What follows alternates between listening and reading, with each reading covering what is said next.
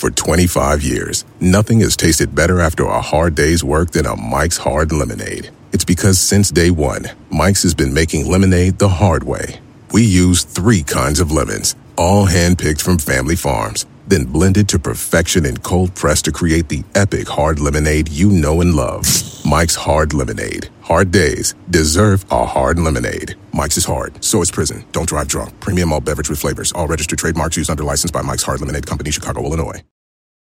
Emmy award winning John Mulaney presents Everybody's in LA, a special run of six live episodes created by and starring Mulaney that'll stream live on Netflix during the Netflix is a Joke Fest. The comically unconventional show will feature special guests where John Mulaney explores the city of Los Angeles during a week when every funny person is in it. Watch John Mulaney Presents Everybody's in LA, debuting May 3rd live at 7 p.m. Pacific Time, only on Netflix. There's no place to escape to. This is the last podcast. On the left. That's when the cannibalism started. What was that?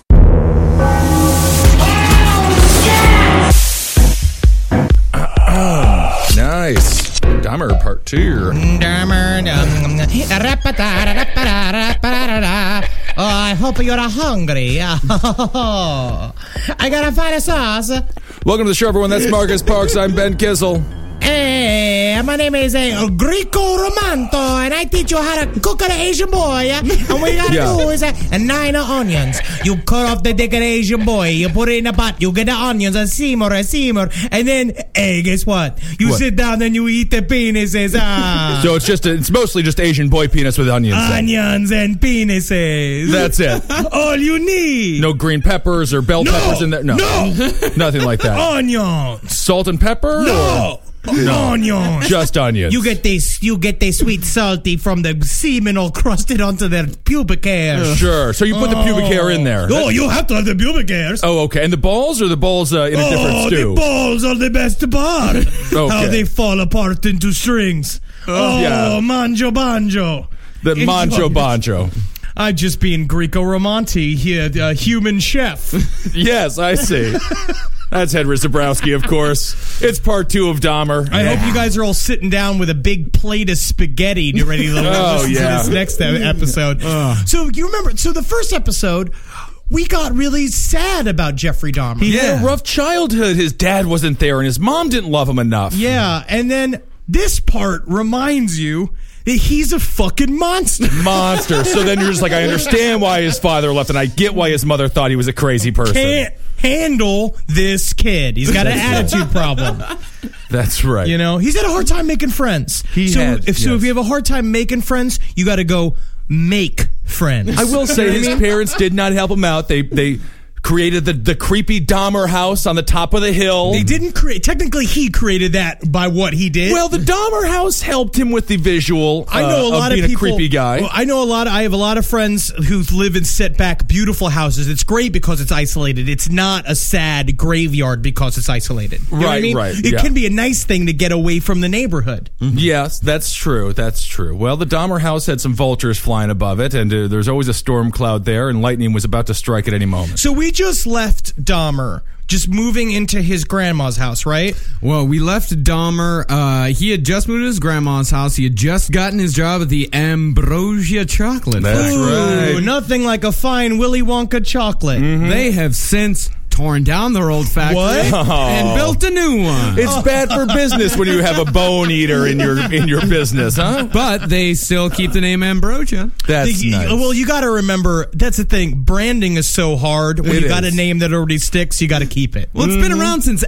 1895. Yeah, just one dude eating 16 Asian boys isn't going to g- keep Absolutely. the chocolate from Oh, rolling. The show's got to keep going. There's some chubby dude looking similar to the uh, villain from True Detective working at the Hershey, Pennsylvania factory. There's no doubt. Of it. They got blood on their hands. Yeah, absolutely. You know how many will you know how many Oompa Loompas fell into that chocolate river? So many. We laughed and we laughed. Oh, look at the little How many- Oompa Loompas. They had to get fished out of there, stuck in the drainage pipes, and nobody ever talked about it because Willy Wonka was made out of magic. and he was offering a golden ticket to come and tour the death factory he called the chocolate factory. So Jeffrey Dahmer, He was making bank, by the way, at Ambrosia. 19 bucks an hour. nine. Well, yeah, nineteen dollars an hour in 2014 money. Yeah. absolutely. That's incredible. But Jeffrey Dahmer, just like John Wayne Gacy, Mm. again and again slipped through the cracks. Again and again was arrested for certain sexual crimes. On September eighth, nineteen eighty six, he was arrested for lewd and lascivious behavior Oh, right. for masturbating in front of a couple of twelve year old boys on the banks of the Kinnickinnick River. Because this is now. When did he kill his first victim again? He That, killed his first victim at eighteen. This was the hitchhiker. yes, the first victim that, that he killed. I believe this was it was something like nine years before, right? Yeah, this was at my, he had been going through a huge cooling. So he's off in his mid twenties here. So Yeah. what I was wrong, well, listening in Born to Kill, they said the thing that they, he says set him back off, like when he was staying with his grandma. So basically, he when he was staying with his grandma, he was trying to get back into religion really heavily. Then so she he kept started go- walking around in the house in those big white panties. He's just like, Yeah, oh, still couldn't sashaying stop. around. Yeah, think about that. Um, but apparently, he was at a library reading because he took up his time reading, and a man walked past him and threw up a crumpled pieces of paper at him. And he opened it up, and it said, "If you want a blowjob, meet me in the bathroom." And he said he didn't go and meet the guy, but he was like, it was the first thing that made his brain kick back into being. Uh, the Jeff we know and love. That's right. Oh man, that's got to be fun though. At the same time. Oh, You know, yeah. I would. I wish somebody, most uh, preferably a woman and an attractive one, throws me a crumpled yeah, up piece of paper. like a Do you want a blowjob? It yeah, sounds like a penthouse letter. it does. It when you're. Jeffrey Dahmer, everything gets sour. And isn't it interesting to know what the world was like before Grindr? Just crushed up pieces of paper being thrown on random people studying at the library. Yeah, so then he then he was ar- and then he started jerking off in public. Yeah, But now- he started jerking off in public. He jerked off in front of these two 12 year old boys. They just laughed at him. Which is so sad. Oh, so Yeah. sad. Oh, I mean, at the very least, you want them to look scared. Scared, or, Yeah. Like, well, one of them asked him, was like, You having a good time? And he goes, Yeah, I'm having a great time. Yeah, of course he is. He's fully hard. Right. Yeah, if he was having a hard time, he'd just be like, you know, he'd be soft, going like, I can't, I can't. no, you guys are- ready to go. Yeah. But now this is this was what was so interesting with that. He doesn't like alive people, and he doesn't really enjoy young boys. This is per about se, deviancy. Yeah. Okay, Yeah, and being drunk all the time. so he's loaded off a Schlitz. Oh, yeah. yeah. Every moment of his life. yeah. So he can he confessed to police uh, when he was arrested that he had masturbated five times in public in the preceding months, and this We're just also like, you just can't let all the beans spill. I'll say this to anybody. If you're talking to the police, if you got secrets, just take a breath before you start spouting off your secrets. You know Well, what I this mean? was part of Dahmer's game. That this is because this is not going to be his last arrest. This was part of his game. He was very charismatic when he uh, was arrested by the police. He was always very apologetic, very sorry. Uh, the report said that he doesn't know what changed him to make him suddenly start doing this, but that he knows he has a problem and he wants to get help. And that was his thing over and over. I want to get help. I don't know why I do these things. He was sentenced to a year's uh, probation and uh, some therapy. Yeah, but for like 10, this crime. 10 mm. therapy sessions with probably some like student psychologists, and they're like, So, what do you dream about? And he's like, Well, sometimes I go and I dream about this. A, a boy is just nothing but muscles, and he comes to me and he mm-hmm. says he wants to be my ultimate wife, and then oh. I, I come all over him, and they're, they're, they're just like, Time's up. Thank you so much for coming in. Great. I think I'm going to really ace this paper. I think I got a real sociopath here.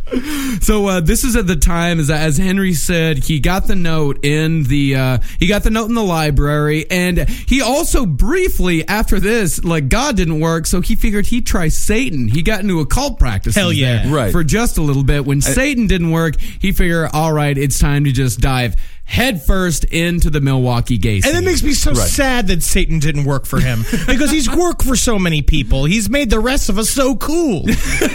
well, that's very, very debatable. God and Satan couldn't beat Dahmer, though. They really That's couldn't. why he's number one in my book. He's, Can't he's- get him down. Can't get him down. He's king of kings, lord of lords, Jeffrey Dahmer. So Dahmer, he started going to uh, gay bars all around Milwaukee. He was known as that guy, Yeah. the loner, the guy Right. that just would sit at the bar and would just get wasted, Like the and he would cool go loner, home. like Antonio Banderas and Desperado loner. You so I think he saw himself as that, and then everyone else is like, "This is a man who doesn't wash his clothes, who keeps going up to people and tell them how much he likes how their hips look, and he wishes that he could have them as a trophy." That's what's hard. It right. sounds like it's flirting at first. Right, that's what they're thinking, but he just keeps on twirling in his his hair. There was a great bart- uh, the bartender did an interview on again my favorite serial killer series, Born to Kill, Mm-hmm. with uh, on Jeffrey Dahmer, and he was just like he's like, yeah, Jeffrey used to come in every day and he'd get the same beer, and then he'd sit in a corner like he was waiting for somebody, but then I guess uh, he found him every once in a while. That's it. Well, where Jeffrey first started getting his uh, him and fuck him on was at this place called Club Baths in Milwaukee, which was closed by health authorities in 1988. Oh, why? the, the club bath in Milwaukee was filthy? I can't believe it. Oh, Well, we got the cheese sauna, or we also have the spaghetti and meatball pit. and we're doing a bit of uh, brat boil in the in the uh, the Egyptian theme room. Yeah, yeah, yeah. That's all the steam from the brats, you know. Well, if you don't know how a gay bathhouse works, essentially the men go in wearing towels and they just kind of walk around, they point to each other, and they say like, "Hey, how'd you like to go to a private room?" They go back to the private room. It's so And they easy. fuck. It's very That's easy. so Yeah. easy and crazy. And he said here said he described it as a it's a it's a relaxing place. relaxing. Doesn't sound relaxing. It truly sounds like hell on earth. and it's just so funny. If you hear about like a San Francisco gay bath club, you're thinking svelte bodies, you know, beautiful nipples. this is Milwaukee secret gay. This is under yeah, underground. This is Da Bears guys from SNL, all in a dark cave, trying to pretend like they're not gay and don't want to fuck each other. So Jeffrey, after he started fucking guys on the regular in this bathhouse, he started. He hated the fact that his partners would move during sex. It's always a problem. He hated it. Yes. And so, So, I mean, he should have just gotten with a beautiful cheerleader. They don't move at all during sex. He should just- Supermodel. Yeah, exactly.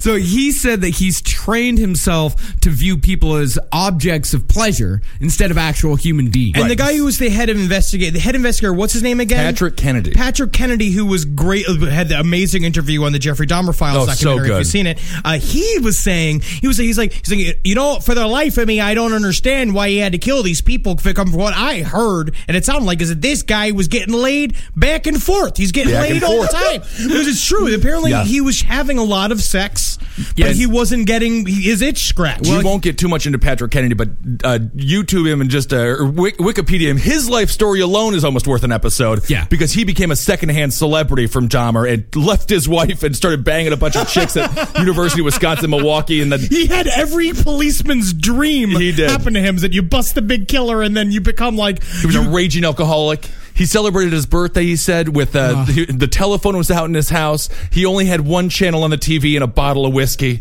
And he was celebrating like his 50th That's I birthday. did. Yeah, but yeah, was- but it's different, Henry. yeah, but um, but he was also saying, it's like, well, you know, I was uh, in my apartment and you know I had a bottle of whiskey and no channels on the TV. That's how I Yeah, my what- what to 50th birthday. He wasn't sad about No, it. No, I mean he's been Western. That's we're not a grizzled people. We're not Pacino, you know. Uh, so in 1986, uh, around June, this is when he came upon the first step of what would lead to cannibalism. Essentially, this is Okay. when he started giving his partner sleeping pills. because you see a lot of mm-hmm. times. I think this is uh, this happens a lot with serial killers too. Is they give themselves little permissions. Yeah. Sure. where they're like, I'm going to ease my way into my fantasy, my making my fantasy real. Because he already did technically, because he had that because like he had the hitchhiker just show up, and so mm-hmm. he did Right. that, and it happened to him. Now he's starting to realize like I can give it, I can make him go to sleep a little bit. I can, Yeah. I can do this. I, I can just beat him a little bit. I mean, it, it is know? similar to any addiction cycle with alcohol. I can have a shot. It's my birthday. I'm okay with that. And the next thing you know, you're fucking, you know, neat, you know, slamming down bottles of Jim Beam and you're in Mexico hanging out with Kenny Powers. you know, it just gets wilder and wilder. So it took Dahmer, it took him doing this 12 times to get his membership revoked from the bathhouse. Because I feel like So Yeah. he was doing this in public. He was doing this in the bathhouse. He Okay. was taking his drugs to the bathhouse and he would say like, "Hey, you want a drink?" And he'd put the sleeping pills in the bathhouse. There was one instance where a kid almost died because he gave him too much. No, Right. it does seem like it. Not that it's that it's okay, but it does seem like this is a common thing.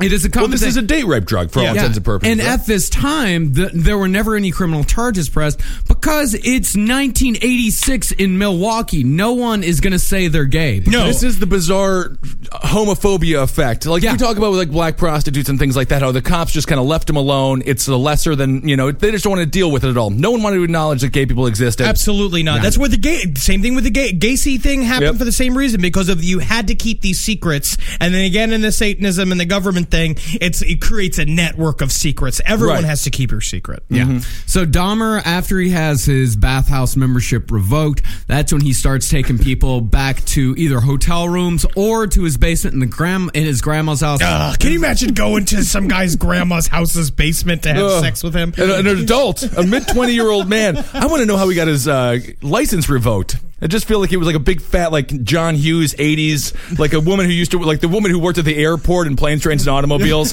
You're fucked. You know, just be like, you're revoked. Get out of here, Jeffrey. I was just doing what everybody else was doing.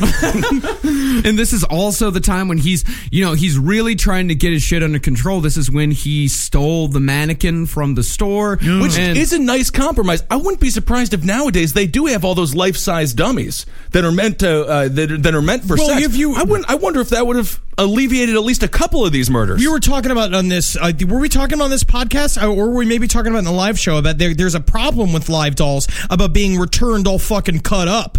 Oh, The- the- yeah. they- the people return basically they get them and they they slice open their fucking bellies like they're looking for some organs, Right. And then they fucking send them back being like, "Mm, this one didn't have any organs. yeah, this one's like- broken.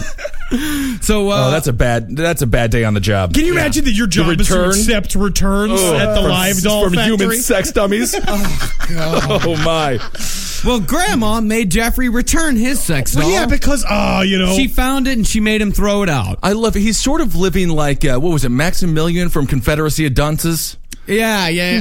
uh, Is it Max? no, it's uh, Ignatius. Ignatius. Ignatius, yeah. You don't understand me, Grandma. Get out of here, Grandma. Why, this mannequin is among the most boisterous things I've ever had the pleasure of owning in my life. Can you imagine Grandmother. Grandma finding his semen encrusted fucking mannequin torso? You know that he'd put like a wig on it Oh, or like yeah. something like Probably to make a it knife through its chest. And she's just like, ah, Jeffrey, leaving his toys around. That's a. She's a 67 year old grandma from the Midwest. She has no idea what could possibly be happening with that mannequin. No, she doesn't. and you know who else didn't have any idea what was going to happen to him? Stephen Tuomi. Yeah, All Stephen right. Tuomi got the surprise of his life. Yeah, and his- the surprise of his death. Am I right? No, you are. Yeah. Thank you, Marcus. Thank you, Henry. Uh, it was in November of 1987. Uh, Stephen Tuomi, 25 years old, he got uh, picked up at Club 219, uh, which was to become one of uh, Dahmer's three favorite pickup spots. He was from uh, Ontonagon. Is that correct, Ben? I don't know. You pronounced it so bad that I have no idea what that would be. Uh. Ontonagon. Okay. Yeah, I think it's pronounced Antonaga. that sounds right. Yeah, we Yeah. So they both went to the Ambassador Hotel, which we, Classy. classy. It is classy. Yep, it's uh, it was a heroin hotel. oh, a Lots- seedy rooming house. Yes, a seedy Oh. rooming house. Yes, uh, and so they they got wasted. They passed out, and when Dahmer woke up, Tuomi was dead. Blood was pouring from his mouth, and his chest was completely crushed in. Now, this is where also- Dahmer had beat him to death. With but his Dahmer fist. doesn't remember doing any of this. He this. said he did it um, none of it. in a full blackout state, and he said he woke up. He was surprised that he had done it, uh, that, that he had not prepared for it. And again, this shows the tremendous physical strength that Jeffrey Dahmer had. because his parents put him in mm, uh, Weightlifting martial arts and, weight, uh, and weightlifting school, which is insane. So Dahmer, he bought a suitcase from the nearby Grand Avenue Mall, which is also coincident- uh, coincidentally, he picked up a lot of his later victims at Grand Avenue Mall. Uh, he put the corpse inside, called a cab. He took the corpse to Grandma's house, unpacked it, uh, masturbated on it. Have you heard Yeah. the story too? Is that when the cab driver picked him up? Like, this is totally true. Cab driver picked him up, was lifting the bag into the back of the cab, and he's just like, he's like, "Hey, buddy, what do you got in here, buddy?" And Jeffrey Dahmer was like, "Yeah, I do." And they were like, I'm telling you, the sense of humor in the Midwest can be too good sometimes. because you know, like, because he probably had a long, full, just like a, yeah, yeah, yeah, it's in there. Yep. You gotta open it up and take a look at it. we'll just put it in the trunk.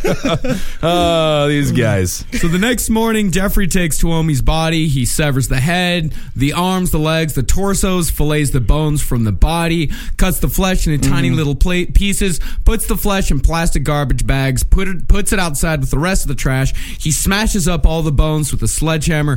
Took him took him about, about two hours, which is pretty quick. I mean, he's a pro. Uh, well, this is also him in out of sheer desperation. Right. He did not expect to kill this person. He didn't think he was going to. But of course, again, little Well. permissions. You kind of build yourself up to it. You kind of put yourself in the scenario where it'll happen, and then you'll be surprised at what happens. Of course, Right. But he was just trying to get rid of the evidence. well, not completely God, because man, he I just did. pictured him listening to Sunday morning, coming down, just drinking a beer on the on the bed, just sitting there with the corpse, just be like, Sunday morning. Man, weird. Well, he wasn't trying to get rid of the body too much because this was his second kill. Was also his first attempt at retaining a trophy. He took. Okay. He uh, kept the head. Uh, in uh, wrapped up in a towel for about two weeks, uh, and then he tried to he boiled the head in a mixture of a, uh cleaning liquid called Soilex. I've never heard of Soilex. I've never heard of It Soilex just either. sounds like it's a thing you specifically use to melt flesh off of your Yeah. body. and that became Soilex. He did use that throughout his career. Uh, it was Soilex and bleach. Hey Uh, there, Steve. You want me to boil you to get the skin off your face? Oh yeah, Jeffrey, yeah. Jeffrey. yeah They always say yes. Get the Soilex, Jeffrey. you are funny, Steve. yeah, that scenario comes up later. Uh, but unfortunately, he boiled it in Soilex and bleach, uh, and it rendered the skull very bl- brittle. Uh, and it wasn't. Yeah, he couldn't really use it. He was using it to masturbate with, but it was falling apart. He overcooked it. He overcooked it. Yeah. Isn't that isn't that sad? yeah. It's just the stories of a beginning chef. When I was first Yeah. teaching myself to cook, I burned things all the time. But Right. now you just get into a groove. Yeah. Uh, well, the funny thing, or not the funny thing, uh, but he, uh, okay, yeah, it's kind of a funny thing. He was never charged with this murder because they were never able to find a body. Investigators, they even considered charging him with failure to report a death. Right. Jesus which Christ. in Wisconsin is a Class B misdemeanor, a fine not to exceed $1,000 or imprisonment not to exceed 90 days. Oh, well, is- you could have gotten off easy The then. eighties were different. The eighties were just a different time. Yeah. Uh, and this is, I think this is a very interesting thing because this is Dahmer's first kill after nine years.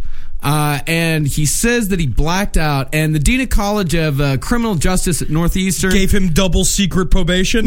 Ooh, well, you can't kill a horse in the in the goddamn guy's office. You know, that's an Animal House reference. Uh, his name's James Alan Fox. He had something fairly interesting to say. He said uh, maybe his victim said something to him that made him block out what happened. Even to a serial killer, some things may be too traumatic to It was remember. it was the fifty Schlitz. It was the fifty Schlitz, the pills he was taking, and the whiskey. hey there, buddy. You ain't gonna make me into a human lamp, are ya? Yeah. No, no, just a porridge. My sister is the best gift giver I've ever met of any person. It's Jackie Zebrowski. She shops all year thinking about her family and friends and puts little things aside for their birthdays and Christmases. I have no idea how she does it. I don't know how she do it, but guess what? She always wins Mother's Day, but not this year. I'm coming back. Ready to win Mother's Day and cement your reputation as the best gift giver in the family? I'm taking the crown.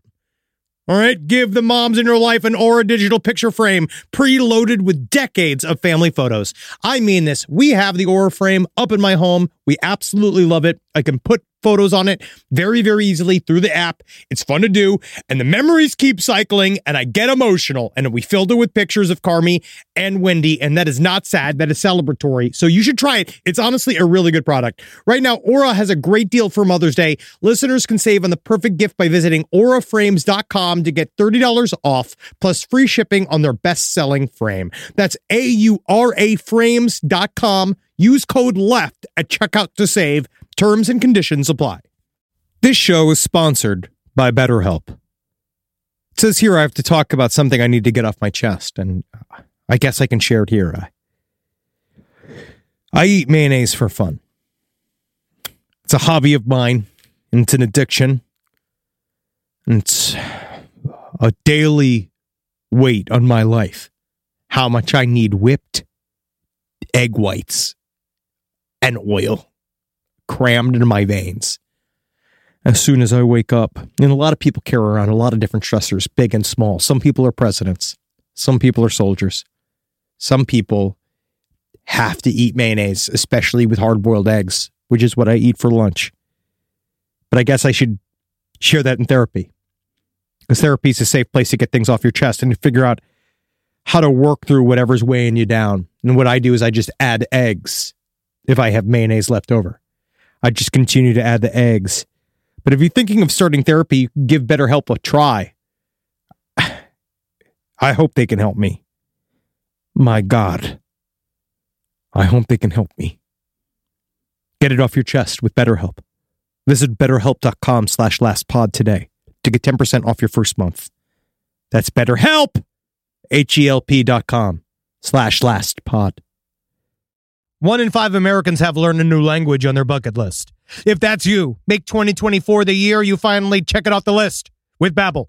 Be a better you in 2024 with Babbel, the science-backed language learning app that actually works. Don't pay hundreds of dollars for private tutors. It's a waste. Don't waste hours on apps. Besides appetizers, that's the kind of apps I like. Babbel's quick 10-minute lessons are handcrafted by over 200 language experts to help you start speaking a new language in as little as 3 weeks. Did you know that empanada is already Spanish? I didn't. Thanks, Babbel. Did you know that burrito is already Spanish? Wow.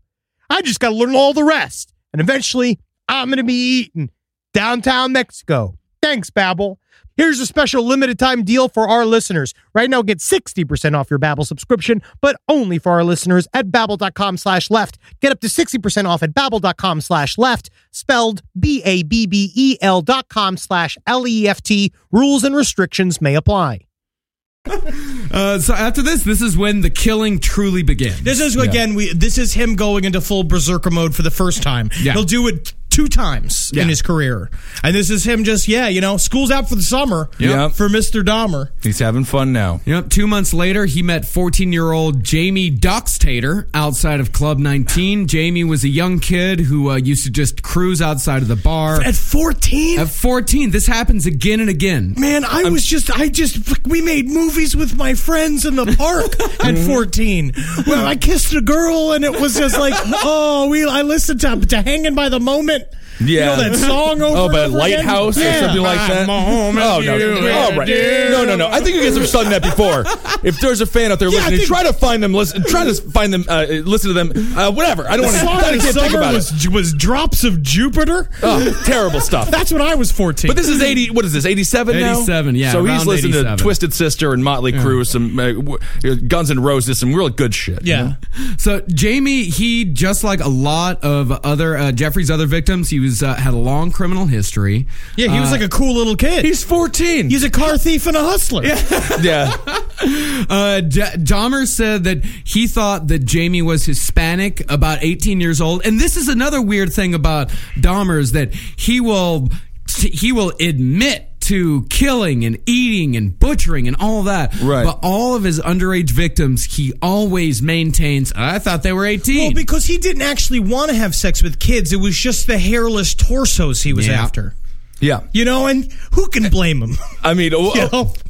The penal system. I like a good hairless torso Sure. as well. I mean, I enjoy full adult females. Yes. And that's where you could get that. They tend to be hairless. You hairless, could yeah. also ha- have a man shave. There are ways to do it. You could just say to someone, hey, I like a shaved chest. And like, oh, you should meet shaved chest Bernie over there in the go-go cage. He doesn't have hair on his chest. You don't have to find a boy. Dahmer wasn't much of a talker, though. You know.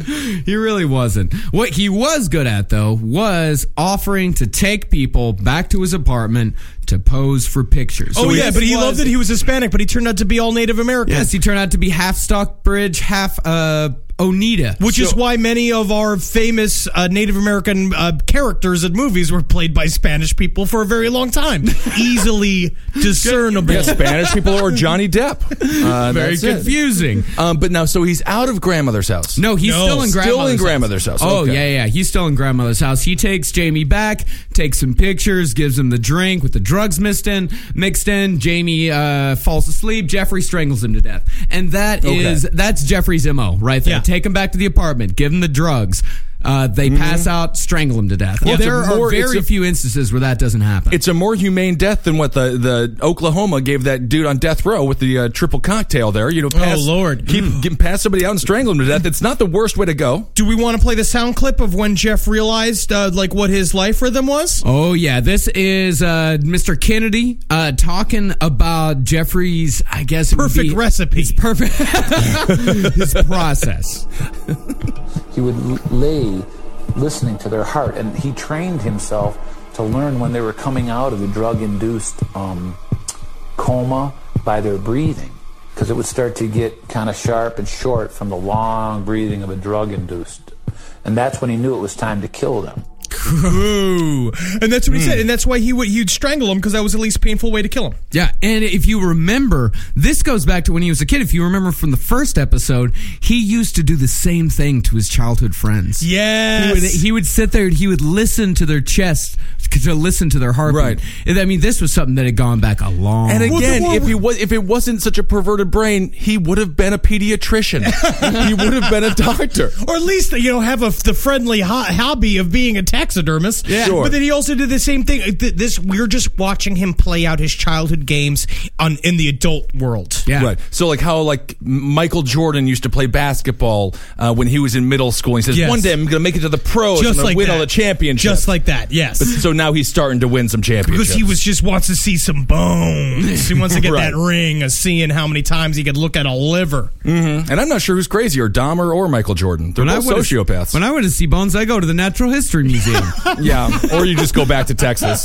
or my backyard. Yeah. So he uh, dismembered the body with a knife by the backroom dra- drain, broke up the bodies with bones with a sledgehammer, put them in a plastic bag, blah blah blah. Uh, he didn't remember the face, uh, Jamie's face, when cops showed him a mugshot. He didn't remember the face, but the odd detail that he did remember, he remembered that the boy had two scars close to his nipples that were about the circumference of a cigarette. real odd, real odd. Oh, the kid was probably abused by his uncle or something at a young age and had cigarette burns there. I just like how perverted Jeffrey Dahmer is that you just blah blah blah'd over him cutting up a corpse and putting it into a plastic It bag. It happened sixteen times. Yeah, I'm just saying. Usually, blah blah blah over a bad conversation that occurred, but Yeah, so two months later, uh, Dahmer meets Richard Guerrero. Uh, the process is identical except for one very important escalation. This is the first time that he actually has sex with the dead body. Ooh. Yeah, yeah. And this is where we're discovering his favorite flavor,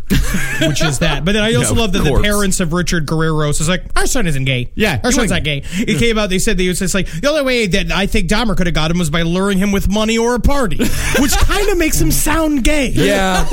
Makes him sound really gay. Saw a movie called like- Party Monster. That's exactly what happened to the person who got, got killed in that movie.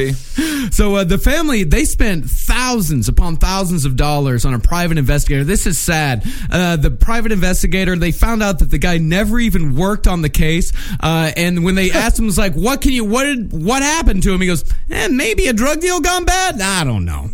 That this would have been the greatest case of all time for a private investigator. No work was done. None. No work was No done. work was Nobody done. Little tried to digging. save these people. Yeah, and no, none of this, and th- you'll also see this time and again is that uh, the cops, nobody paid attention to the Guerreros. They try going to the press, they try going to the cops. Nobody gave them any attention. But when Richard Guerrero was positively identified as one of Dahmer's victims, these people didn't know a moment's peace for months. The press was hounded, yeah. camped out on their lawn, and this happened with almost every single one of his victims. Of course, because it was this, this crazy, this crazy, sensational serial killer case. He's like the most infamous serial killer of all time. This, it, it's just a problem. It's a problem. The fact they were all just they were not investigated because of homophobia. Yeah, because of homophobia, and also, well, we'll get into that later. Yeah, and there Uh, was nothing going on in Wisconsin at the time. No. I mean this was No. a huge, I think the Green Bay Packers had hadn't won a game in about a decade and a half. The Milwaukee Bucks are terrible, and that was that's all you have. So just because the sports were good. but that was it. That's the only thing. I don't know. I think I, I think it's valid. So by summer of '88, uh, Grandma decides she's had enough of Jeffrey's antics. Yeah, all the It's- moaning and the screaming and Yeah. him probably yelling to himself, hammered, bags and bags of Schlitz cans. Yeah. Just like going out, him probably asleep on the stoops, going like, Grandma, they keep coming to me to die. Hmm. You know, she's, she's just like, I've had it. I want to be young again. Yeah, and not just bags and bags of Schlitz cans, but bags and bags of uh, garbage cans with bl- a black substance oozing from them. Uh, Jeffrey or uh, Catherine. Asked. Uh, Catherine noticed there was some uh, black bags, garbage bags out in front of her house that had a black substance oozing from them. She didn't want to confront Jeffrey with it, so she asked Lionel, "You need to talk to your son about this black oozing substance." And that ooze went on to create the Teenage Mutant Ninja Turtles. Oh, wasn't that something? yes. Uh, and Jeffrey said that he was just back up to his old tricks, that he was just removing the skin from animals he'd found with chemicals. Totally normal for a 29 year old man to be doing. Oh, absolutely. I cannot believe uh, the courage, the audacity of this guy to just put it out for uh, garbage men to find. It worked. It worked It's nuts. again and again. These are the best. Gar- if you're ever worried that garbage men are stealing from your trash, they're not. we talked put, about a, put a body in there and Richard find out. Ramirez felt the same thing. He felt like he was out by at a certain point. He felt like nobody could catch him. Yeah. He felt like now, well, now I'm doing what I'm supposed to be doing with my life. So now I'm protected by some other energy. Right. We see that. We'll see that later on, where Jeffrey's fucking his in- psychosis took him into a sort of a magical land. Yeah, Oh, even yeah. more than Ramirez, Gacy was the Gacy was just toying with the cops. Never thought he Well, because gonna he be was bigger than the police. He had connections to the mafia. Yeah. to the governor's office, to everyone. Uh, so on September 25th, 1988, Jeffrey moves out of grandma's basement uh, to uh, North 24th Street in Milwaukee. Uh, he Milwaukee. what did I say? Milwaukee. I think it's just an accent thing. I think, I think it's just, God damn it. I mean, Milwa- Milwaukee sounds like it's somewhere in Australia or something. So he moved to this place. Uh, he stayed there less than a month before he couldn't. He decided that he was going to pick up a 13 year old Laotian boy uh, from school one day. This little boy. They're he- just sashaying around asking for it, all these Laotians. I don't know how you pronounce that. It's La- Laotian? Laotian. Laotian. Yeah, yeah, yeah. He didn't deserve it. What am I saying? He didn't technically Yeah, he's a 13 year old. Yeah, he's a 13 year old boy. So Jeffrey, he uh, walked up to him. He said, "Hey, I want to try out my new camera. Do you want to help me try out my new camera?" He said, "All the, I've asked all these other kids, and they've all said no." Well, you never know when it's the you know guy from American Apparel, and you're going to be on the cover. I don't know if it's because I'm six foot three, reeking of booze, and my eyes are Oh, all yeah. glazed over, and my clothes stink. But they all keep just saying no to me, Laotian boy. So uh, he eventually Jeffrey offered him fifty bucks. Uh, took the boy inside, took a couple of Polaroids, uh, kissed the kid's stomach, uh, took his dick out of his pants, touched it, and said, "Look sexier." Uh, and the whole time, this kid was drinking. He's like, uh, what's his name? Uh, Terry. Yeah, Terry, Uh, Terry Richardson. Richards. Yeah, Yeah, Terry Terry, Richards. Richardson. Yeah, yeah, yeah. He's a lot like Terry Richardson, actually. Uh, so this kid, uh, the whole time he was drinking uh, Bailey's and coffee, which is a pretty kid adult, was. a pretty adult drink for a thirteen-year-old. Yeah, would is he reading? Uh, what is it? Sto- Tolstoy? To- What? what? what happened to you? Oh, never mind. Tolstoy? Tolstoy. To- to- Tolstoy? Tolstoy? Oh, yeah, All right. No, the boy is drinking an interesting adult substance. Very No good. worries, I'm Tolstoy. All right. I had a lump. Um, all right. I, I'm, I have cancer. Yeah. so uh, the the Bailey's and coffee uh, that was of course mixed with Halcion. Yeah. which Halcion is a cousin of Valium. Sounds relaxing. Mm, it does. Yeah, well, well, yeah, I'm sure it was very relaxing. But however, Jeffrey did let the boy go. He went home, uh, and of course, the family noticed that something was up when the kid kept bumping into walls and couldn't really speak. They took him to a hospital. His stick was out. His- Yeah. I'm sure Jeffrey tucked that one back in. Like, oh no, no, no, wait, wait, wait. Let's save that for later. before Yep. you leave. Uh, so they took him to the ER. They confirmed that there was drugs in his system. Uh, the boy said that he'd gone with a sandy-haired, soft-spoken man. Okay. Uh, they were able to narrow down in the neighborhood because Jeffrey was a registered sex offender. Yeah. At this time, so they were able to. Uh, and also working for the chocolate and look- factory. and which is where they arrested him. Which is like being a special ops guy who's back home starts working for a bullet factory. Yeah. they arrested him at 2:30 a.m. Uh, the next day. When uh, they asked him, like, listen, didn't you know he was underage? Uh, Jeffrey's response was, you know, it's so hard to tell. Wasn't he outside of a middle school when he Yeah. found? Yeah, yeah. he was a freshman in high school. Yeah, you tend to know if people are Catholic if they're coming out of a Catholic church or, you know, uh, underage if they're coming out of a middle school. it's like he was looking for little boys. yeah, it was almost like he was hunting them. Uh, so uh, about the drugs, Jeffrey said that, hey, listen, that's the coffee cup that I used to drink my Baileys and coffee and Valium. So No, there was probably what- some residue left Which just there. seems like a whole weird combo to say, oh, oh, you know, every morning I love to have my, I have about an inch of Bailey's, a splash of coffee, and then I toss a cup of Halcion in there Mm. just so I'm good enough to fly the plane later on. Well, you are working at the world's slowest chocolate factory, Ambrosia. So Yeah, I I understand. think her, his boss, if he had heard that news, he'd have been like, oh, yeah, we're all on Halcion. yeah, yeah. We don't want none of that Lucille Ball stuff going on where the chocolate's coming too fast. You can't handle it, you know? So Jeffrey, uh, he uh, pleads guilty. Uh, he uh, is charged with sexual exploitation of a child, second degree sexual assault. But while awaiting sentencing, that's when murder number five comes. So he is ballsy as hell at this point. Well, he's just hammered. Yeah. Again, he's just like I feel like the confidence you saw in a Bundy or Ramirez is replaced by the fact that this man gets blind drunk, and mm-hmm. that's technically when he's at his best. Yeah. And so, Yeah. like that's when he's at his most forward. Like he can, he's making moves. He he feels like he's Michael Jackson in Right. that like video where he's got the white shirt and the black pants. He does the moonwalk for the first time. Mm-hmm. You know, so Black he- and white or something Yeah, like yeah. He feels like he's. Like, and I would have loved to see him- But every time he walks in, going like, "Hey, hey," you know, to everybody he meets. Yeah, I would have loved to see him like when he does start dancing at these clubs like 219 or whatever, when he just, just kind of walks backwards. Look at my moonwalk. I am moonwalking. Look at me moonwalk. like you are you're just walking backwards and there's a wall right and uh, yeah. Hey, I like your moves. You want to come back with me to my place? Oh, well, so we'll be killing you tonight. yeah, you're like that's how he. That's how he hits on people. Is just like, "Hey, you're lucky I'm not asking you on a date. I'll see you later, buddy." So he takes Anthony Spears, who he meets at uh, La Cage aux Folles. Which is the La Cage aux Faux is the gayest name you can call a place. So if you're trying to hide. That's not the way to do it. Not the way to You do it. call it like Mansburg. That's what you call a, the big old manly bar. That's, what That's right. Steel Town. Ooh, yeah, I want to go there. Sounds like a tough sports bar. Uh, Anthony was uh, Jeffrey's first victim of African American origin. He's a very diverse killer. All, all the rest of his murders would all be black. Because we found out because they have the hairless chest that Yeah. he searches for for the most part. For the and most it's part, also the that's what he neighborhood loved. that he lives in now. So Yeah. Uh, so he was uh, this guy, Anthony Sears. Jeffrey told him that he was from Chicago. He was visiting his grandmother. Anthony told him that he was an aspiring model, which, by the way, the Milwaukee gay scene, as we will see, is full of aspiring models. Chock full of aspiring models. Unfortunately, Milwaukee isn't chock full of a modeling industry, um, so that doesn't really help. Which is why Jeffrey's like the fir- like, well, this is the first step of my big break. yeah, come to my place. I'll take some pictures of you. Absolutely. Oh, Yeah. oh, so I'll bring my fireman's costume. I have a fireman's costume, a doctor's costume, an EMT costume, and a farmer's costume, so we can get my composite going.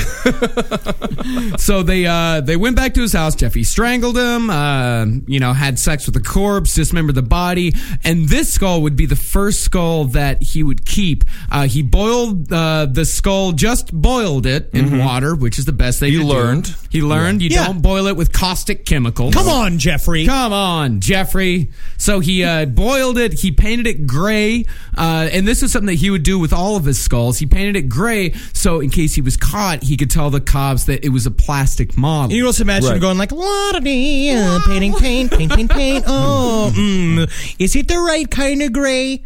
Mm, let me get some more black. It's just La-da-dee. pinball wizard is playing, but just on like skip. like the song's just skipping in the background. So he preserved the head and the genitalia of Spears in acetone, and this is ballsy as shit. He stored the head and genitalia of his victim in his work locker because he was still living at grandma's house at this time. Well, I'm sure the, the No, he was at grandma's house here. He was still in grandma's house, yeah. I feel like at this point, eh, well, at this chocolate factory, the boss learned a long time ago: don't look in the lockers because the stuff you find in a chocolate worker's locker is not. It's not Santa's workshop. right, right, right, right, right. So he eventually confessed that this skull would be the centerpiece of the altar that he would masturbate in front of for years to come. No, this is when he really got kind of crazy. well, This the is- I mean, this is what this is how you become a pope. this is exactly what they do. Well, the altar, this skull was, I mean, this uh, murder happened long before he had enough bones and heads and flesh to actually build the altar. He's, still looking forward to the right yeah. now. This is just Yeah. the base area. He This had an idea base. came into his head. You know, Right. it's like how we wanted to be comedians. It's just Right. like I could be a comedian, and he's just like, you know what I'm going to do one day? I'm going to make a big jerk off bone altar. Ooh. Well, How does that sit me? Well, I'm going to write it down and I'm going to keep it in my wallet. And if I'm still thinking about it a year from now, I'll do it. So uh, let uh, the altar was the most grotesque thing that I've ever read about. Oh. Yes. Uh, this is uh, you know this this is what he this was his crowning achievement at the end of his murders. Uh, the uh, altar was seven skulls. Two entire skeletons. Uh, he had uh, he had a black table uh, that he had put all of these on. Uh, he had photo. He there were it was covered in photographs of all of his victims. Uh, the like real Etsy like. yeah Yeah, I mean, it's sort of like that Kevin Costner movie, uh, you know, uh, if you Field of Dreams, if you build it, they will come. But like, he was just wanting a Marilyn Manson concert. If concert. he built it, he would. He come. would come. Yeah, that's if I build it, I will come. Yeah, that's true. I just want to see Kevin Costner beating off on the, on the pitcher's mound. No, Yeah. no, no. This is about old timey baseball. No, not for me. It wasn't. I- yeah, this is my field of dreams, field of creams. really yeah. wish that I had not come to this old baseball field. I'm Shoeless Jackson. coming all over Babe I should have worn some shoes if I knew that Kevin Costner would be jerking off all over my feet. Mm, Yeah. Trickery, motherfucker. So the incense sticks were also placed on each end of the black I was table. thinking that this whole time. Great incense. Yeah. Uh, uh, little little holders. Oh yeah, absolutely. The best incense holder. Uh, the entire construction was to be placed before a window covered with a black opaque shower curtain, in front of which Jeffrey he didn't get to this part. He intended to buy a really nice black leather chair. Really nice chair. really. yeah. So, what are you shopping for today at Sealy's, sir? I just kind of want to. I'm just kind of looking for a nice, relaxing chair that I could put in front of my bone altar that I could jerk off all over the bones. Well, we're gonna need to get Yeah. you one of these Petersons over Now, this one kicks beautiful back- silver riveting. You've mm-hmm. got a deep pocket bucket seat. Do you like to drink beer? Do you like to drink a little bit? Oh, I've got to drink beer. I'd be killing you right now. Why don't you push that button right there on the left? Oh, it's a beer fridge. It's a beer fridge. I can't believe I found Yep. something that works so perfectly. Yep. Hey, you want to come by my place? We got a couple of delivery guys coming. Make them hairless. When they asked him who this altar was dedicated to, he said, "Myself." It was a place where I could feel at home. Believe me, I understand. Yeah, I, all I'm getting a new couch. little We nook. just ordered a new couch. I can't I wait for my new couch to come. I'm going to feel like I'm at home. I'm with him on that. A nice couch really does make you feel like you uh, like you own the place. Yeah. This podcast is brought to you by Squarespace. Finding work life balance can be tough, but Squarespace gives you the tools to reach your goals and have time to celebrate. Squarespace is the all in one website platform for entrepreneurs to stand out and succeed online. With the new guided design system, Squarespace Blueprint, you can select from curated layout and styling options to create a personalized website optimized for every device. Get your website discovered fast with integrated, optimized SEO tools. Plus, make checkout easy for customers with easy to use payment tools. And with Squarespace AI, you can explain what your site is about, choose your tone, enter what you need, and get auto generated text. And that helps you save time. I know I'm sitting on about two literal wheelbarrows filled with horse pics. Now, part of the issue has been is a lot of these pictures are getting stopped at customs because some of them do depict various world leaders in horse-like circumstances that seems to be pinging a lot of these custom agents accounts. Now, so what I've done to do is like so while I'm trying to work on hand smuggling these horse picks over various country borders, I then also have time because Squarespace is doing all the other ad work for me to go and work on my killdozer at home. So thank you, Squarespace, for allowing me to diversify in the best way possible for this country. Head to squarespace.com for a free trial when you're ready to launch. Go to squarespace.com slash left to save 10% off your first purchase of a website or domain. No matter what kind of work you do, how you communicate is key. All those emails, reports, and presentations are equally important to the collaboration needed to get things done. And Grammarly can help. Grammarly is your AI writing partner. to help you communicate more effectively and efficiently so you can make a bigger impact at work. And isn't that what matters most? Better writing means a stronger impact. Grammarly works across 500,000 apps and websites. You can't escape it. Like the ever pervasive octopus of malice that is the NSA. Grammarly is watching your every move, making sure that you're doing it right.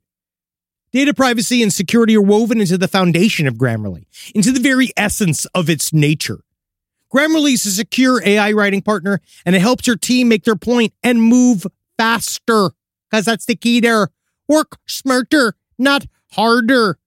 Yes, Grammarly. You know how many times it saves me from writing a long, rambling, one sentence email at four o'clock in the morning to my beloved employees? Makes me sound like someone who doesn't just have a BA in theater. All right. I was taught how to be a tree. I was not taught how to survive as an adult. All right. My job was to cry in front of a weird Southern man who just told me all sorts of weird stuff about my body. I didn't learn how to write. So thank you, Grammarly, because you're making me the boss I gotta be to motivate my team to get out there. And oh man, you don't want to mess with them. Thanks, Grammarly. Make a bigger impact at work with Grammarly. Sign up and download for free. Grammarly.com slash podcast. That's G R A M M A R L Y dot com slash podcast. Easier said, done. Hey, did you know Fast Growing Trees is the biggest online nursery in the U.S. with more than 10,000 different kinds of plants and over 2 million happy customers in the U.S.? They have everything you could possibly want, like fruit trees, palm trees, evergreens, houseplants, and so much more. Whatever you're interested in, they have it for you. Find the perfect fit for your climate and space. That's one of my favorite things about it. Fast Growing Trees makes it easy to order online, and your plants are shipped directly to your door in one to two days. And along with their 30 day Alive and Thrive guarantee, they offer free plant consultation forever. Now, personally, I'm in the middle of re-landscaping my yard. I like to do it myself because I called up a landscaper to see how much it cost, and it was absolutely insane. Plus, I love dirt. I love getting my hands in the dirt and I love planting things myself. And fast growing trees has given me some wonderful plants that I can use. Like I got this uh, Texas sage, it's purple. I've dug up a whole bunch of horrible bushes and shrubs up in front of my window and in front of my house and put some purple Texas sage up there and it's going to thrive and it's going to look real good. And I didn't even have to go to a nursery to buy it. It came to my house. Now, this spring, they have the best deals online, up to half off on select plants and other deals. And listeners to our show get an additional 15% off their first purchase when using the code LEFT at checkout. That's an additional 15% off at fastgrowingtrees.com using the code LEFT at checkout. Fastgrowingtrees.com, code LEFT. Offers valid for a limited time. Terms and conditions may apply. So sentencing comes along for the sexual assault charge, and this is another example of him slipping through the cracks. Uh, DA Gale, Sh- Gale Shelton, uh, based on a report of findings from Dahmer's past, she argued for a sentence of five to six years minimum. She said, I think we should put him in one of those mirror prisons like General Zod in Superman 2. She said, In my judgment, it is absolutely crystal clear that the prognosis for treatment of Mr. Dahmer within the community is extremely bleak. And the reality is that treatment within the community is just plain not going to work. His mm-hmm. track record exhibits that he is very likely to reoffend. Mr. Dahmer's perception that what he did wrong here was choosing too young a victim. And that's all he did wrong is part of the problem. Three different mental health uh, professionals said that he was angry, resistant, evasive, manipulative. Yeah. One doctor said that he had schizoid personality, recommended intensive treatment, hospitalization. Another one said that Jeffrey had problems with his sexuality. Maybe. Possibly. Maybe there's some problems. Uh, Described Dahmer as very alone in the world and as having a monastic and Spartan lifestyle. That's what his attorney said. he was very semi sick. I say semi because he hasn't manifested the sickness. That this was his attorney's defense. I don't think that that's the best way. So it's like, well, let's just think about it. He's not completely sick because he doesn't have like a chain of ears. Do you? Do you, Jeff? You don't have one, right? He doesn't have a chain of ears. No, not yet. Uh, he argued his, uh, his lawyer's Is, uh, name- is, is three ears connected together a chain? No, we need at least seven during. All right, no, I do not. No, I do not. It's more I of a not. keychain. It's a keychain Yeah. of ears. That's fine. That's fine. Yeah, that's semi, semi crazy. So his attorney Gerald Boyle, he said that just uh, the mere act of Jeffrey getting caught was enough to keep him from escalating. He said, having had a lot of contact with this man since I was hired to represent him, Like six months. like, Yeah. that there has been no recurrence of this type of conduct. Killed two people. Right.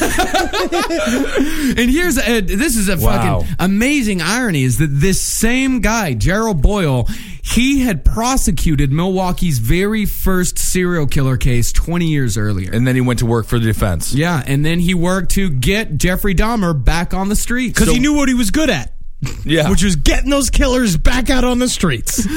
so, uh, what was the sentence? the sentence was uh, five years of probation. Fair. Okay. Yeah. Fair. Absolutely. Five years of probation for each count to run concurrently. He was also uh, he begged and pleaded with a judge to help let him keep his job. He's like, I need to keep my job so much. Like, I absolutely need to keep it. I'm a hard worker. My job is all I have. I mean, he was so good at forming the bars with his bare hands. yeah, it's if anybody has had ambrosia chocolate, please let us know. I've never I've never got to Send sample me any a bar of it. If you grew up in the 80s and you had an ambrosia chocolate, you probably had something touched by Jeffrey Dahmer. yeah, he worked the big mixer.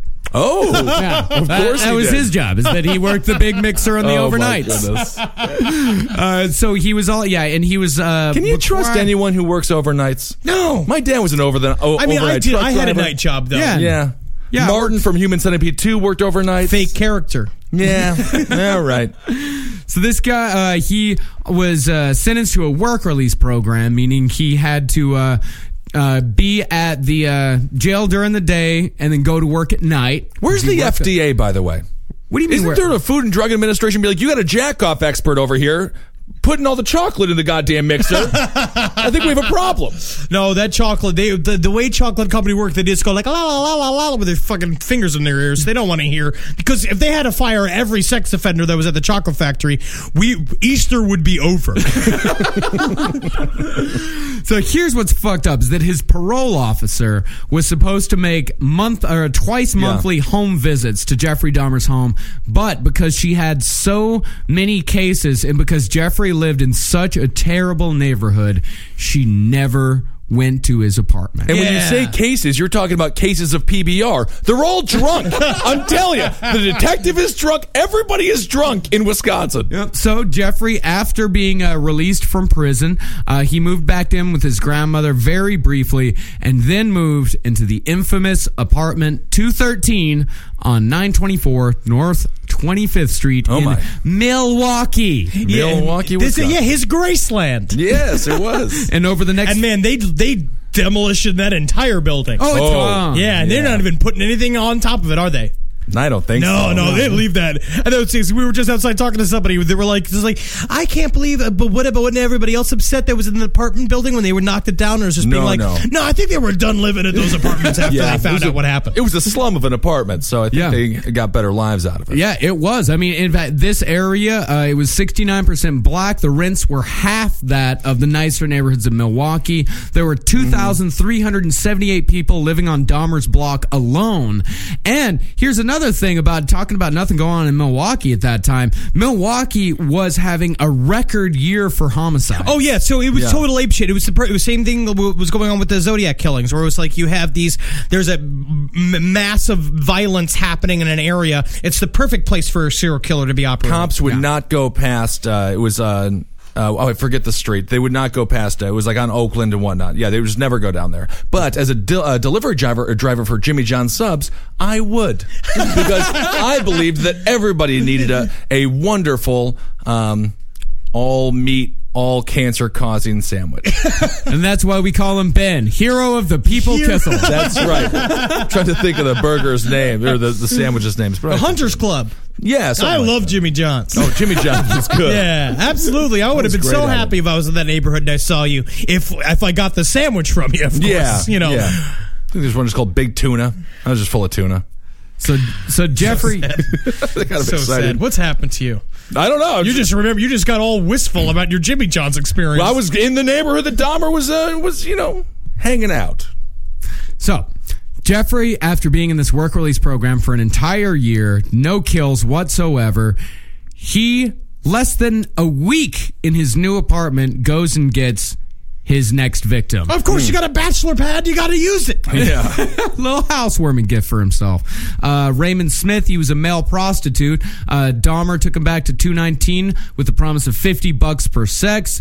Uh, there was uh, the drinks, seven sleeping pills, manually strangled. Uh, he took uh, the next day. He went out and bought a Polaroid camera and took uh, and he posed uh, this guy's body into a lot of different. And this is the first time he started posing the bodies Yeah. to take pictures. Yeah, of. and he said it to show off their physique. yeah, you know that that famous photo uh, that everyone's seen of the body in the All arched bathtub, back. all arched Right. back. This is that was Raymond Smith. Yeah. Yeah, Uh, but of course that inspired OutKast song, uh, "Shake It Like a Polaroid Picture."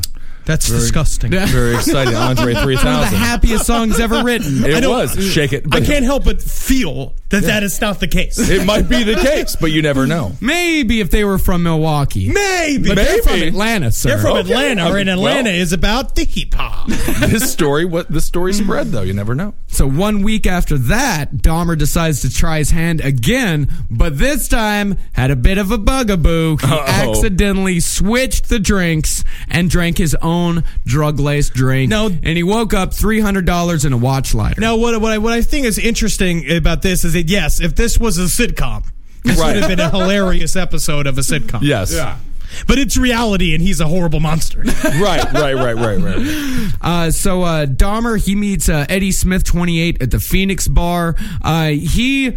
He also has a bit of a goof on this one. Uh, he uh, tried. He uh, he just couldn't wait to get to Scully time. I mean, when you got the altar on your mind, and you're like, Yeah. "Oh, Right. I need is seven. I need seven. All right, I got Right. one. This one. Oh, look how big his head is. Yeah, it's gonna be so big. My head would have been on top of that. Oh altar. Lord, Oh, yeah, yikes. You would have been a fucking Werther's bowl. Yeah, that would have been Fucking- nice. So uh, Oh, I he wish just- Gran- I wish Dahmer could have been a grandfather. Want some chocolate? Want some candy? This was a black prostitute I killed. Mm, yes. Now it holds gummies. So he takes the head and uh, he decides that the best way to get the skull dry is to put it in the oven. Ah. When you put a skull in the oven, it explodes. So was the brain still in the skull, or had he scooped it clean? I think he had scooped it clean. I think this is post boil. Do we know what he does with these brains? He just bags them up. Yeah. He doesn't eat the brains. No, the he brains, eats the that's thigh. Well, we'll find out later on. Yeah, he yeah, eats yeah. the thighs and the buys. Yeah, he's not a viscera man whatsoever. Okay. He's a all meat man. He's a good cuts man. Uh, he's not like Henry eating those disgusting organ meats. Oh, take it easy. It Yeah, gives you, you rice, gives you power. you eat more disgusting than Jeffrey Dahmer. I don't know. You know, I do. mine are still things raised to be killed. I guess you could say the same about man, the most dangerous game to hunt. yeah, that's, you're just taking that straight from surviving the game. That is that is a line that that Gary Busey has. Uh, and you know, Dahmer, he said about this one, he felt rotten about it. Yeah, because he didn't get any of the cool shit. Because he didn't him. get any of the cool shit. But I Oh, think I see. It wasn't because he murdered a man. It wasn't because he murdered the man. It was because he wasn't able to get anything from it. Which I think what he was thinking in his mind is that it had gone completely to waste because he mm-hmm. always felt remorse. He after hated every killing. murder. He hated killing. He felt remorse after every murder, but he saw it in his fucked up mind. He saw all of it as a means to an end. So if there Yeah. was no end, This person was- died for nothing. Yeah, this person died for nothing. He was very Native American about it. exactly. Yeah. you thank the buffalo. Now, this is also this next fact right here is I did not know at all. I didn't know about this either until I started researching. This guy, uh, he actually called this guy's So sister. Dahmer called uh, Raymond Smith's Yeah, sister. Damon call, uh, Dahmer called Raymond Smith's sister Carolyn about a year after he was supported or after he was reported missing, Mm-hmm. uh, and she answered the phone, and the guy on the other side of the phone said, "Don't look for your brother." Uh, and when she said why, he just said, "Because I killed him." And Right. Dahmer confessed that he made not only did he make the call, but he made multiple calls to was- family members He's doing this exact same thing. That's thing. very BTK interesting. got away with it too, just making uh, phone calls and uh, you know to, to, to But what's people. and he- fucked up in Dahmer's rationale is that he thought he was doing the nice thing. Yeah. He thought he was giving them closure. I guess to some degree he was, if they believed him. I mean, it's fucked up. yeah. yeah, it's not cool. But you can't do that anymore. You can't have a burner phone and, and call Yeah, somebody. you can. I mean, you can to have a burner phone. Al Qaeda does it every day. And we can't seem to find them, and they're growing, and they're more dangerous every week. And We're this finding them. war's got to continue until we get every last one of them. True. So, so victim number seven, his name was Dre- uh, Ricky Lee Beeks. He met him at Club 219, Yeah. and that's a bit of ser- a bit of serendipity there. That it was Club 219 where he got a lot of his victims, and he lived in apartment 219. Interesting. So that could have been a good pickup. I thought it was 213. You're right. But I mean, everyone was so drunk. It didn't matter. That's the least of Oh, all the lies yeah, he's going yeah. to tell all night. Nine is divisible by three, my friend. You're right. I'm wrong. Yeah. Uh, so, and Dahmer said at this point he was on a roll as far as cutting up the bodies. This is a quote from Dahmer saying exactly how he did it. This is what he said. I separated the joints, the arm joints, the leg joints, and had to do two boilings. I think I used four boxes of Soilex for each one. Put in the upper portion of the body and boiled that for about two hours, and then the lower portion for another two hours. The Soilex removes all the flesh, turns it into a jelly like substance, and it just rinses off.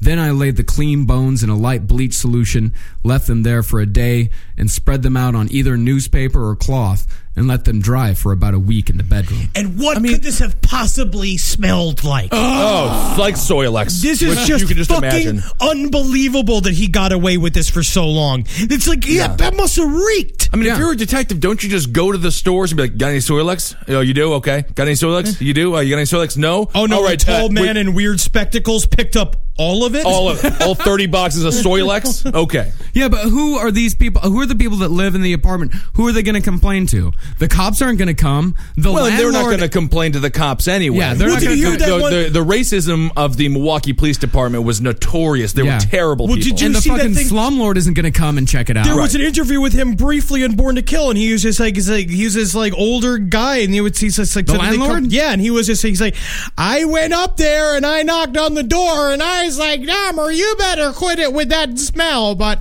you know, I never really heard nothing until the arrest came. That's right. You know what the excuse Jeffrey gave the landlord? That he had some tropical fish that died. Oh yes, Yeah. yes, yes. Ugh.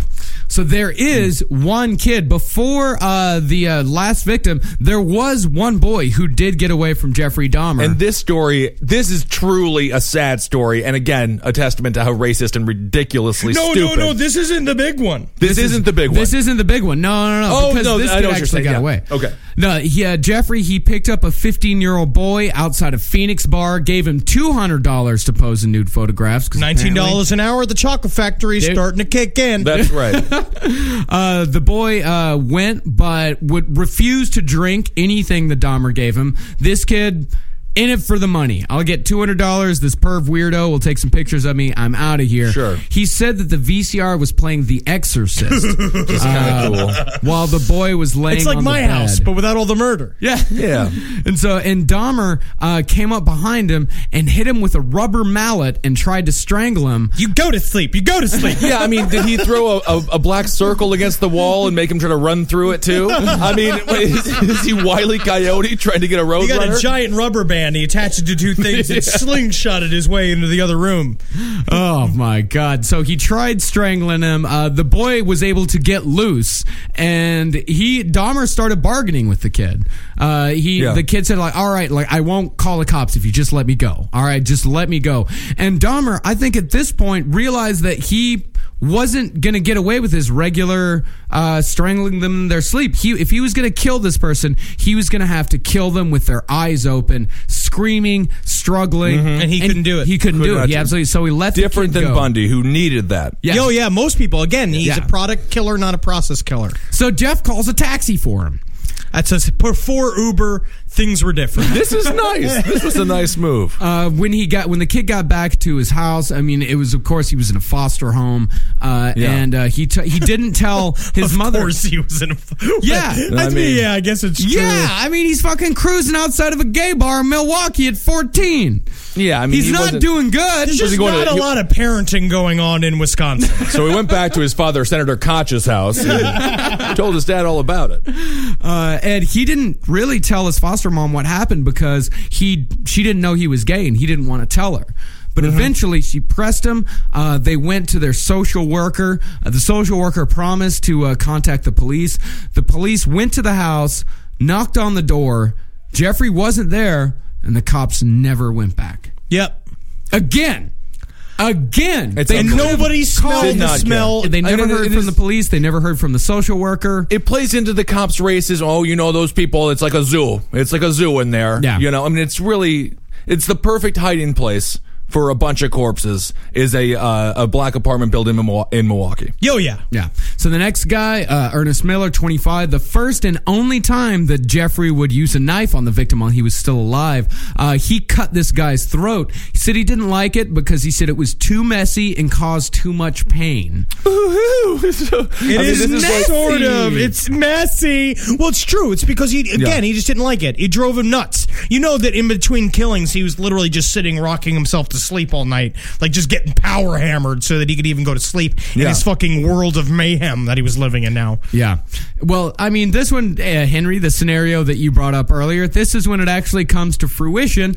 Uh, and after he killed this guy, he put the body in the bathtub, started to dismember him, cut off the head, and then while he was dismembering him, he repeatedly kissed and talked to the dismembered head. Hey, you know, hey, so t- tell me, I hear, hey, so uh, you want to hear a joke there? And it's like, yeah, what are you? And it's like, all right. And when one muffin said to the other muffin in the What did oven, it- what did they say? What did he say? Oh, what did he say? He's like, oh, it's, he's like, oh, it's too hot in here. What did the other muffin say to him? Oh, what did he say? She's like, oh no, I'm talking to muffin. oh, yeah. oh, fuck, I'm fucking your mouth. I'm fucking your fucking mouth. I'm fucking your fucking mouth head.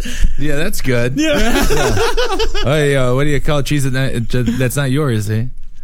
Oh, nacho cheese. Yeah, yeah, now I'm fucking your mouth. I got to fucking your mouth. well, uh, speaking of, and of course, Dahmer, he uh, completely dismembered it. He stripped the body of all the flesh. He hung the photograph. He hung the skeleton in the shower and photographed it. And now I think it's time uh, to hear a little bit, a little bit about what Jeffrey did in the shower. Oh yeah, yeah, yeah. This is when things started to get weird. He would come back from work and make love with the dead body. He would sleep with it. He would lie with it. He would rub it and have sex with it. He was just very, very enamored with the uh, concept of opening a, a body, seeing the internal organs spill forth, and uh, several of the bodies he would put in his bathtub and pack with ice in midweek because he had to work the next day, so he could keep them for the weekend where he'd have more time to enjoy himself with these bodies. Uh, he said to do that he'd have to shower with cold water so he wouldn't melt the ice. it was uncomfortable. It was well worth it. Everybody's working for the weekend. God damn. What are you gonna do this weekend, Uh, Bob? I'm gonna have a couple of cold ones. oh, all right, Jeff. I just cracked myself up. well, I'll be seeing you. Yeah, I was gonna go on my yacht with the kids. I and- hope y'all don't burn the caramels. Okay. Well, more important than anything else out of this kill is that this is his first cannibalism kill. Here we As go. As they say, this is when the cannibalism started. And then what I really find interesting about this whole process is like no, no other serial crime investigation can you see the actual steps of escalation so clearly. Yeah. So Each clearly. kill, he amped it up a little bit for himself, so it's a Mhm. little bit more deviant. It's just trying to scratch that itch. He can't figure out how to please himself. One detective said it looked it was like he was searching for the ultimate orgasm. Yeah. But it's also almost uh, like a relationship to some degree. You know, Yeah. you don't you don't have sex with the gal that you love for the first time in in the ways that you're going to be having sex with her ten years down the road when everyone gets each other's fetishes and things. I mean, this is like an actual. Yeah, sometimes you I gotta kill her. Well, no, I mean, Sometimes you just gotta kill her. I mean, he started with you know he started with that with a high level. So I mean, then you got to start eating them. You know. So victim number nine uh, was his only non-sexual kill. Uh, he- David Thomas was just too ugly. Yeah, isn't that sad? Yeah, he kill he uh, he took him back to the apartment, and the only reason why he killed him uh, was because he was afraid that David would be angry with him. Well, I bet he's angry up in heaven right now, being like, "I wish we would have gotten brunch instead, Jeff." Yep. well, and then after this, Jeffrey goes through what we call a bit of a dry spell. Well, I think after that he realized. I think that when he killed him, when he realized, because that was it, it was true. I think we see that in this is that he took him home. He was like, "Ah," he's like, "This isn't even what I want anymore." Right. right. I thought I knew what I wanted. You know what? I should take a little break and then come after this with a new passion. New passion. Take a vacation. Yep. I mean, there is definite, uh, there is absolute uh, evidence to suggest that Jeffrey Dahmer's bipolar. Yeah, oh, you, I you think see, so. I mean, you see, anything. Matt. I mean, it, it- when you talk, and by the way, this entire time, the entire time that he is killing all these people, he's meeting with his probation oh, officer Oh, yeah. every two weeks. Every two weeks. Meeting probation officer. This man had all of it. Everything that was bad, everything that could be bad in Right. a person, he got all of it. He is by far, I mean, like, of course, there are many others that are different, but I find that Jeffrey Dahmer is probably the most mentally ill. Yeah. Just in terms of like, I honestly think you could have just drugged him up and kept him in a state hospital if you had found him really early and had just kept him from all this. Yeah. Where certain other people were kind of like, you know, like Ted Bundy was like a fucking cougar. Yeah. You know, like are very dangerous. Jeffrey Dahmer was just very fucked up.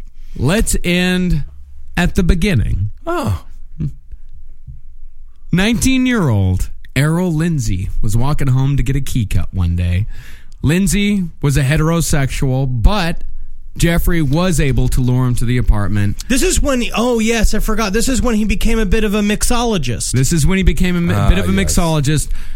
Errol Lindsay was Jeffrey Dahmer's very first love zombie. Now, my question with this is, how did he even get the idea? Does anyone? I've, I've been looking for it and looking for No, it. He liked I- horror movies. He me- probably just watched Romero's Day of the Dead and His father was a chemist, remember? Yes. So Like- let's this g- grisly detail that's involved in this is very important, and then we can talk about it. Yeah. So he get, came into the apartment. Uh, he was drugged, Mm-hmm. and Jeffrey drilled a hole into his skull and poured muriatic acid. No, he said what he had was he had a hand drill from when he was Ah. doing some stuff in his house, and he said he's just like when I was listening to him talk about it, he's just he's like, yeah, I, I figured I could do it real quick and get the hole in there, and then I I, I poured the acid in there, and uh, you know, I don't know what I was thinking, but uh, you know, it just uh, didn't work how I wanted it to work. no, it didn't. Tom. No, no, no. And so Lindsay was somehow still alive,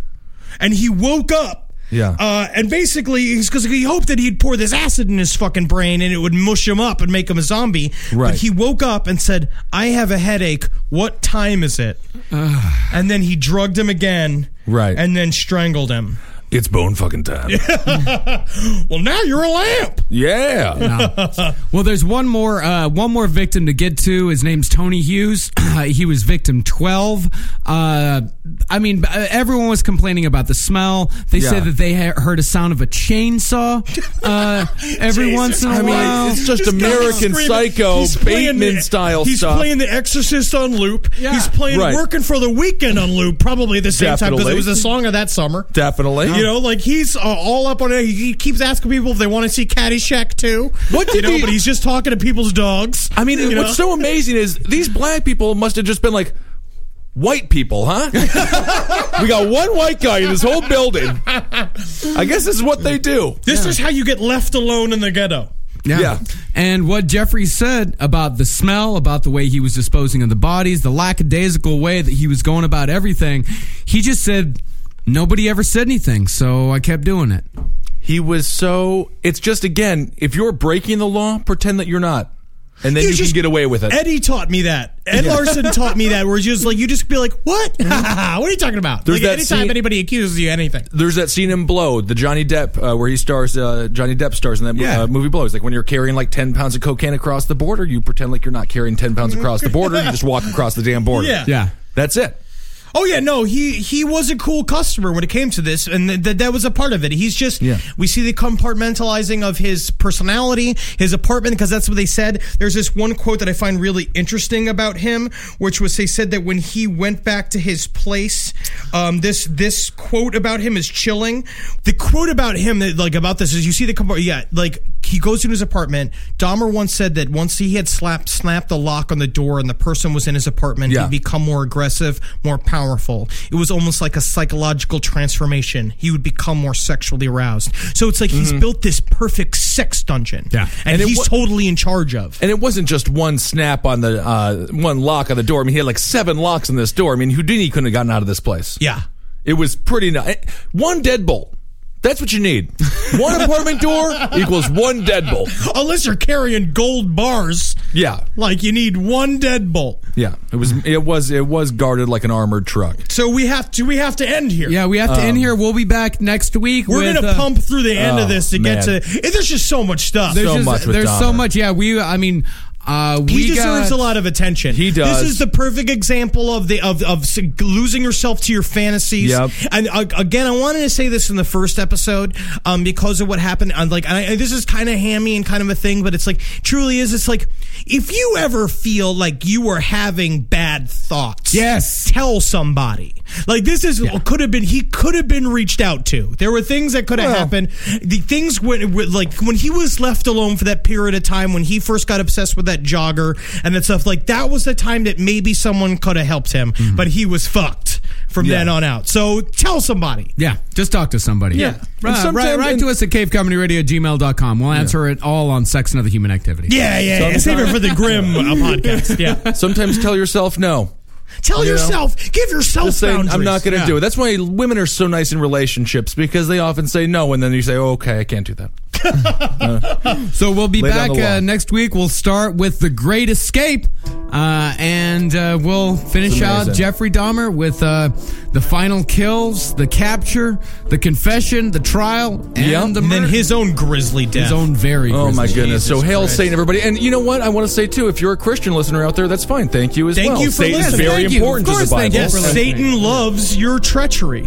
Sure, he loves everything about it. You can't have one without Um, the other. Also, yes, and thank everybody uh, for the birthday messages. Uh, Yeah. I Very loved all the burgers. Um, Yeah. That was very awesome. Yeah. Uh, I felt powerful. Uh, I thank. Uh, a You felt follow- powerful I with felt the- fucking powerful. Okay, that's a strange thing Nine to feel. feet tall. Right. Um, and thank you to every- everybody who donated to the Murderfist Kickstarter to help our pilot. that That's was very amazing. nice. I'm going to post it up again at some point. Thank you so much to people who've already donated. Mm-hmm. It's wonderful. Uh, That's right, and keep on uh, supporting Cave Comedy Radio, Roundtable, Top Hat, um, uh, Sex and Human Activities, page seven, all these things. Um, all right, everybody, uh, hail Satan, Hail Satan! Halgeen. Hail me! and of course, hail yourselves. Then goes.